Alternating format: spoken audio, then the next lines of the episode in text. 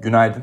Ee, uluslararası e, piyasalara bugün e, petrol tarafından başlamamız yararlı olur. E, çünkü e, biliyorsunuz bu e, bu hafta başından beri Avrupa'nın bu 6. paket Rusya'ya karşı uygulayacağı e, yaptırımlar e, konusunda e, o paketin içinde e, petrol tarafı e, oldukça e, öne çık çıkmıştı. E, Birçok e, gel gitti haber akışları da oldu haber akışları ağırlıklı olarak e, Avrupa e, bölgesinin e, bu yaptırım paketinde anlaştığı noktasındaydı. Hatta bununla ilgili olarak Macaristan'ın da işte petrol akışının boru hatları üzerinden devam edeceği garantisinin verilerek ikna edildiği söyleniyordu.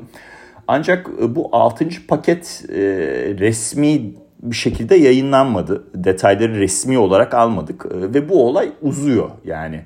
Ee, bu kadar uzamaması lazım normalde eğer gerçekten e, bir e, anlaşma varsa bir noktada bu 6. paketin e, açıklanıyor olması lazım. Bunu bir, tür, bir türlü göremedik.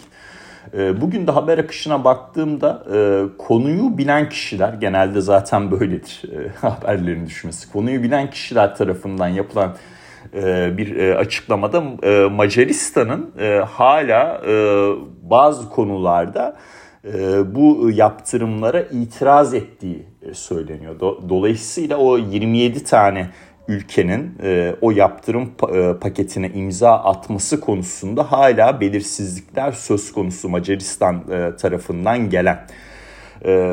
Bununla beraber işte ilk başta Wall Street Journal'da yayınlanmıştı. Dün de Financial Times yayınladı. E, Suudi Arabistan'ın e, Rusya'nın e, Rusya'nın e, işte e, mevcut durumda ki işte e, üretiminin e, azalması ve global piyasaya daha az bir e, petrol sunması e, durumunda e, o aradaki farkı e, kapatabileceği e, ve günün sonunda günün sonunda OPEC'in daha fazla üretim yapabileceği ile ilgili haber akışları geçiyor. E, şimdi bugün ne baktığımızda petrol fiyatları geriliyor arkadaşlar. Normal şartlarda yani böyle bir yaptırım paketinin konuşulduğu bir dünyada ne beklerdiniz? Petrol fiyatlarının o savaş sonrası tepeyi zorlamasını beklerdiniz. E, ama böyle bir şey gerçekleşmiyor. E, şu anda e, WTI'de Brent petrolde %1,5'a yakın ekside işlemler görüyor. Bugün OPEC Plus toplantısı var. Ya burada üretime dair net bir karar gelmeyecektir. Ama genelde be, be, beklenen şey e, bu hem Wall Street Journal'da hem de Financial Times'ta geçen haberlerin e, resmi olarak e, piyasaya duyduru, duyurulabileceği, duyduru konuşamadım kusura kusura bakmayın, duyurulabileceği.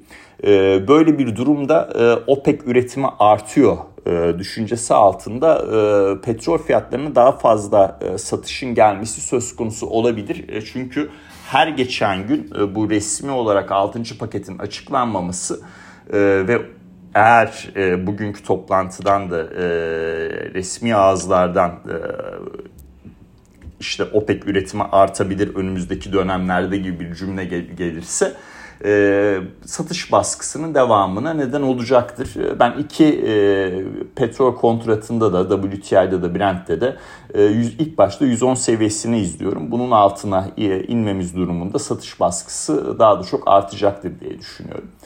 Ee, şöyle enteresan bir e, benzerlik e, var geçmiş fiyatlamalara baktığımızda ve mevcut diyaloğa baktığımız zaman.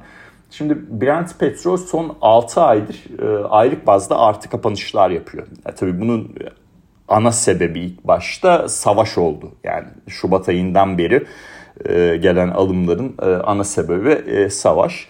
Ee, en son böyle bir seri ne zaman yaşanmış diye baktığımızda aylık bazda artı kapanışlara 2011 yılına e, dönüyoruz.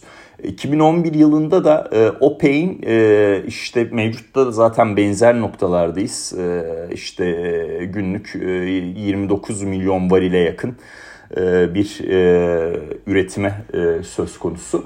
E, OPEC'in e, hızlı bir şekilde üretim artışına gittiğini görüyoruz.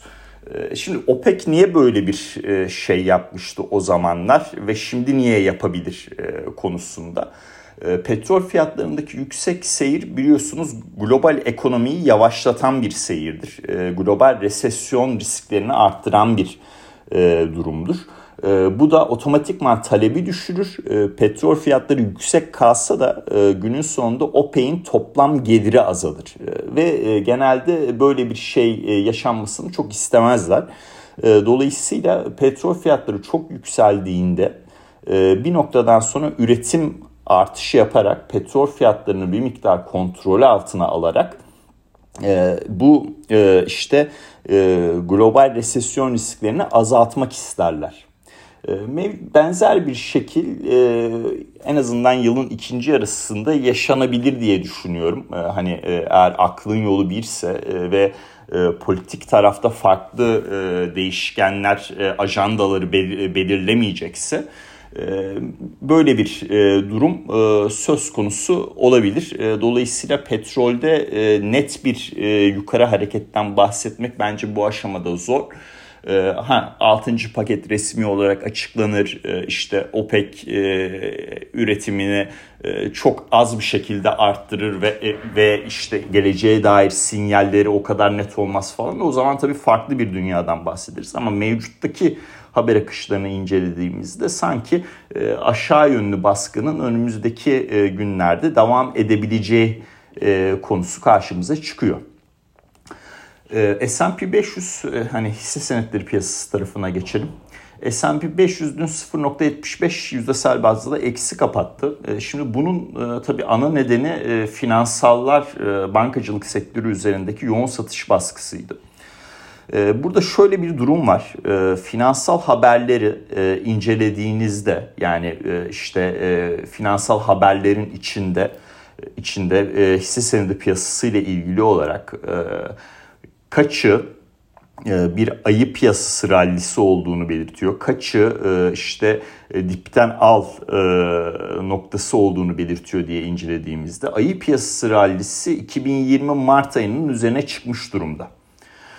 Ancak dipten al haberleri 2020 Mart'ın altına düşmedi. Dolayısıyla burada bir miktar kafa karışıklığı var. Piyasanın önümüzdeki dönemde ne noktaya gidebileceğiyle alakalı. Bu kafa karışıklığının da güzel bir göstergesi aslında dün yaşandı. Finansalları çok ciddi bir satış geldi. E, bu satışın da ana nedeni JP Morgan CEO'sunun e, traderlara e, işte kendi traderlarına e, ekonomik bir fırtına yaşanabilir hazırlıklı olun uyarısıydı. Şimdi bu uyarı yani iki taraftan değerlendirelim. Yani daha 2-3 e, hafta önce aslında e, tüketimin iyi gittiğini ve bankacılık sektörü için olumlu bir e, gidişattan bahseden bir CEO vardı. E, şu anda finansal piyasalarda ve ekonomik görünümde daha bir karışıklık olabileceğine olabileceğini düşünen bir CEO karşımıza çıkıyor.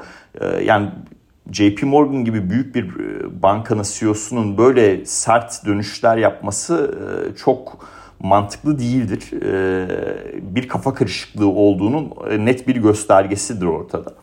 Ee, daha da önemlisi bence yani şirketin CEO'su böyle bir açıklama yaparken şirketin baş stratejisi de aslında resesyonun olmayacağını belirtiyor. Ve diğer taraftan S&P 500'ün e, bu sene yatay bir kapanış yapacağını belirtiyor. Yani yılın ikinci yarısında çok iyi, çok sağlam bir e, alım yapıcı, e, alımın geleceğini düşünüyor anladığım kadarıyla. Yani bu kafa karışıklığı tabii finansal piyasalarda oynaklığı arttırır diye düşünebilirsiniz. Orada da bir karışıklık var. Gidiyorsunuz VIX'e bakıyorsunuz. VIX hala 25 seviyelerin etrafında e, trade ediyor. Bu normalde biliyorsunuz 25'in altına inip orada kapanışlar çok gelmeye başladığında aslında endekslere alımların daha kalıcı hale e, gelebileceğinden bahsedebiliyoruz. E, böyle bir e, fiyatlama dinamikleri arasında bir e, uyuş, uyuşmazlık e, söz konusu. E, bu da bunun da tabii asıl nedeni e, günün sonunda enflasyonun seyri. Yani orasıyla ilgili olarak çok ciddi fikir ayrılıkları bulunduğundan ötürü enflasyon riskleriyle olarak e, piyasa fiyatlamaları da net bir yön bulmakta zorlanıyor. E, yani şöyle söyleyeyim dün mesela e, ISM e, ABD ISM Mayıs ayı e, imalat verisi açıklandı. E, bu imalat verisinde beklenti manşet rakama baktığımızda beklenti üstü bir rakam söz konusu. Hatta beklentilerden çok daha iyi bir rakam e, söz konusu. Şuradan hatta size söyleyeyim. E, 54,5 beklenirken 56.1 gerçekleşti. Yani hem bir önceki veriden hem de beklentinin üzerinde bir rakamla karşılaştık. E, bu aslında büyüme için pozitiftir.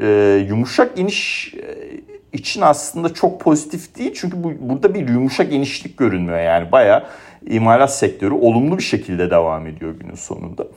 E, ancak alt kalemlerde fiyatlar endeksi e, istenildiği kadar gerilememiş. Yani 81'e e, düşmesi bekleniyordu. 82.2 e, olarak açıklanmış. Bu da anladığım kadarıyla işte o enflasyon risklerinde bir miktar daha kafa karışıklığı yarattı ve e, bu risklerin daha da artabileceğini savunan tarafı daha öne çıkardı piyasa fiyatlamalarında. İzleyip göreceğiz. Yani hep diyorum bu yayınları e, her gün yapıyoruz. E, piyasa tabii yani günlük olarak bir analiz yapıp işte e, euro dolar 1.06'dan veya 1.07'den 1.07 30'a gidecek gibi bir e, bana kalırsa hiç konuşulmaya bile değmeyecek e, bazı e, nasıl söyleyeyim görüşler sunuyorsanız günlük her gün konuşmak belki yararlı olabilir. Ama bir e, portföy dağılımı içinde işte hisse senetlerine ne kadar koymamız lazım, altında ne kadar durulması lazım, cash'te ne kadar durmamız lazım, Bitcoin ne olacak? Yani e, orada oraya bir e, kapital ayırmamız veya ayırdığımız kapitalle ilgili nasıl bir ayarlama yapmamız lazım gibi sorular içinde bir dünyadaysanız zaten her gün konuşmak e, günün sonunda o be- beklenen risk e, eventlerinin, risk olaylarının her gün tekrarlanmasına neden olur. Ben bugün de bir tekrar yapacağım. Piyasadaki bu kafa karışıklığının giderilebilmesi için bu illa olumlu yöne dönecek değil. Belki de yılın ikinci yarısı çok sert bir satışla daha karşılaşacağız. Ayı piyasası daha da derinleşecek. Bunu kimsenin görmesi, öngörmesi çok imkansıza yakın. Ama bunun daha da netleşebilmesi için ABD'de Mayıs ve Haziran ayı tüfe verilerinin görülmesi lazım. Yani oradaki çekirdek noktaları yıllık artışlardaki o, o, azalış hızını görmemiz lazım. Bunu görmeden e, net bir şekilde yorum yapmak hala çok zor. E, hani günlük veri bazlı tabii konuşuyoruz. E, işte dün ISM e, imalat verisi geldi Mayıs ayı verisi. Bence iyi bir kompozisyonda e, soracak olursanız. Ama piyasa fiyatlamalarında bir miktar kafa karışıklığı yaratacak e, detaylara da sahip ve e, şu noktada o detaylar ortaya çıktı. Güzel haber e, S&P 500 çok sert bir satış yemedi. Yani biliyorsunuz biz 7 haftalık e, çok uzun sürekli düşen bir endeks görmüştük. E, o düşüşlerde işte %2'ler %3'ler e, yaşanan günler oldu. Dün sadece 0.75'lik bir düşüşle e, işlem seansı sonlandı. E, dolayısıyla dediğim gibi enflasyon verileri bazda hareket etmeye devam edeceğiz. Savaş riskleri tarafında aslında olumlu bana sor, soracak olursanız olumlu demek de çok doğru olmaz ama tarafları politik bir şekilde çözüme ulaştıracak ve masaya oturtabilecek gelişmeler e, söz konusu. İşte Rusya Donbas bölgesinde e, istediğini daha fazla almaya başlıyor. Bir tane şehirde e, o, Ukrayna e, askerleri geri çekiliyor. E, şehrin %75'ini artık Ruslar e, e, kontrol altında tutuyor. E, ya bu tabii iyi bir haber değil arkadaşlar. Yani Ruslar sonuçta Ukrayna'ya e, o, o şu bu nedenden ötürü bir şekilde e, savaş açmış e, durumda. E, ama kendi istediklerine alıyor olmaları bir noktadan sonra ya ben istediğimi aldım artık e, gelin bir masaya oturalım e, noktasına daha da fazla onları itebilir. Keza e, yani mesela buğday fiyatlarından e, konuşmuştuk. Hani bugün de bakıyorum mesela buğday fiyatları gerilemeye dün sert düşüş yaşamıştı. devam ediyor. 10 10,5 dolarlardayız. Hani burada 10 doları izliyorum dedim. 10 doların altında bir kapanış görürsek daha aşağı noktalarda söz konusu olabilir. Bir paylaşmak istediğim yer Çin tarafı. Yani Çin'in arkadaşlar ikinci çeyrek büyüme verisi iyi gelmeyecek. Yani onu paylaşabilirim. Bunu herkes de biliyor zaten.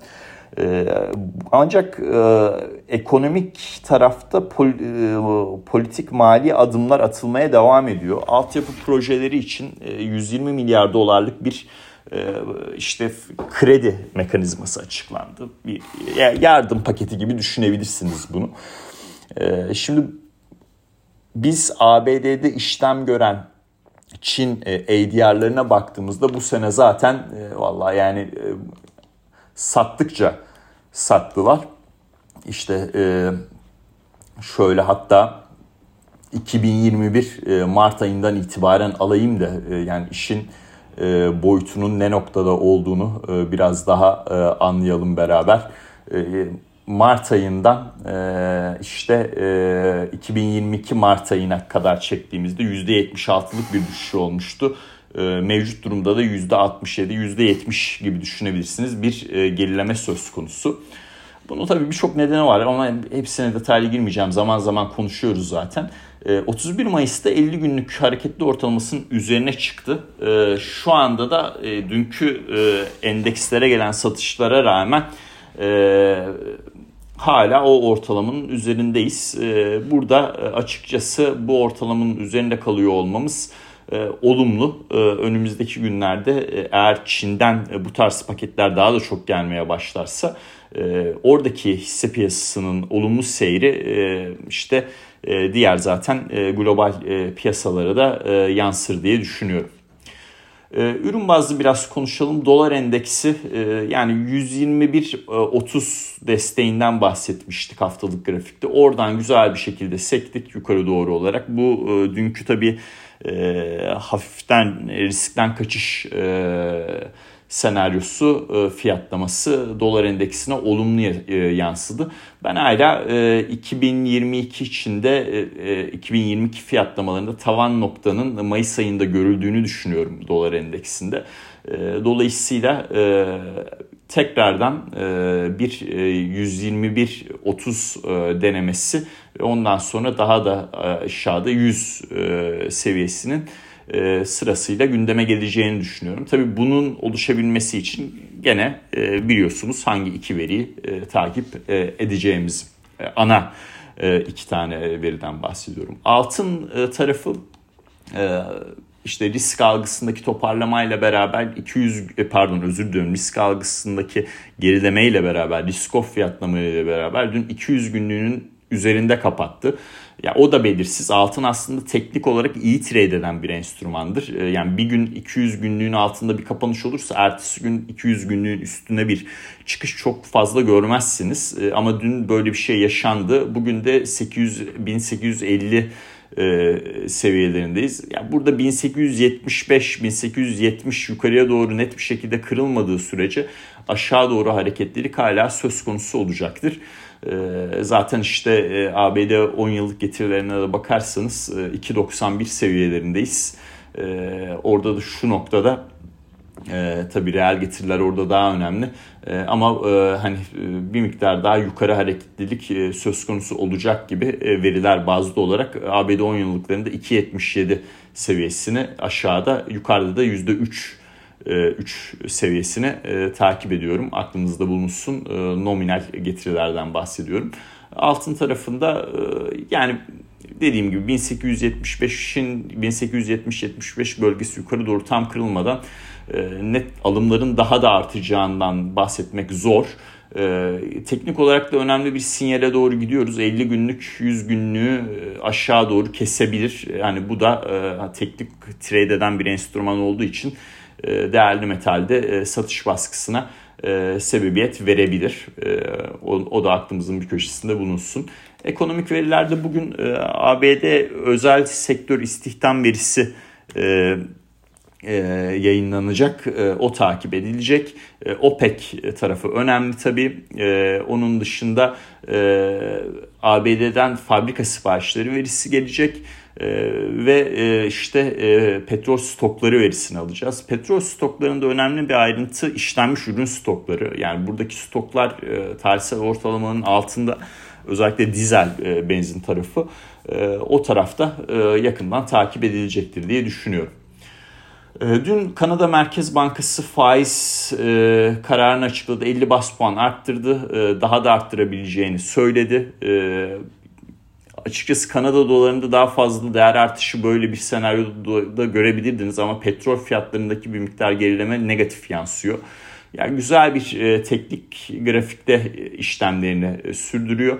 Eğer USD CAT e, böyle 125 e, pardon 1.25 50 1.25 75 aralığına gerilerse e, USD CAT'te kısa vadeli long pozisyon açılabilir. E, hedef olarak 1.27 seviyesi koru belirtilerek onu da paylaşalım. buğdaydan bahsettik. Bitcoin 30 bin doların altındayız. Bu kötü. Yani bunun 33 bin dolarların üzerine çıkması lazım ki dediğim gibi global risk e, iştahını daha iyi anlayalım. Ee, dün GameStop e, bilançosunu açıkladı. Bilanço sonrası e, karlılık tarafı çok beğenilmese de ciro büyümesinden dolayı ilk başta bir miktar satış geldi. Seans sonrası daha sonra iyi toparladılar. Ee, onun da bugünkü hareketi GameStop biliyorsunuz hani meme hisseler arasında bulunduğu için bulunduğu için oldukça işte o dipten al senaryonunda vesaire takip edilen bir hisse. E, o tarafı da izleyeceğiz. S&P 500'de de kısaca bir e, yorum yapayım teknik olarak. 4126 e, ve 4225 e, direnç seviyeleri yukarıda öne çıkıyor. Aşağıda da işte tabii bulunduğumuz e, 4100'ler düşünüldüğü zaman bence ilk aşamada e, 4000-4005 e, seviyesi söz konusu. Tabii %2'lik bir, ikiden daha fazla bir e, gerileme e, de gerilemenin olunduğu bir destek söyledim. Ama hani bu seviye önemli bir Fibo, Fibonacci destek seviyesi olduğu için söylüyorum. Diğer türlü daha farklı böyle seviyelerden de bahsedebiliriz. Örnek veriyorum mesela ara e, destek olarak 4075 e, e, öne çıkıyor. Dün de zaten bu seviyelerden alımlar en azından daha da satışlar derinleşmeden oralardan bir miktar toparlanma gerçekleşti. Ee, benim aktaracaklarım e, bugünlük bu kadar. Ee, bugün notlar notları paylaşamayacağım. Ee, eğitimde olacağım çünkü ondan sonra da e, müşteri ziyaretlerimiz var. Not, not kısmına çok giremeyeceğim. Maalesef yarın e, paylaşabileceğim. Biraz uzun tuttum bugünkü paylaşımları daha böyle net bir şekilde her şeyi anlatabilmek adına. Herkese iyi seanslar dilerim. Mutlu bir gün olsun herkes için.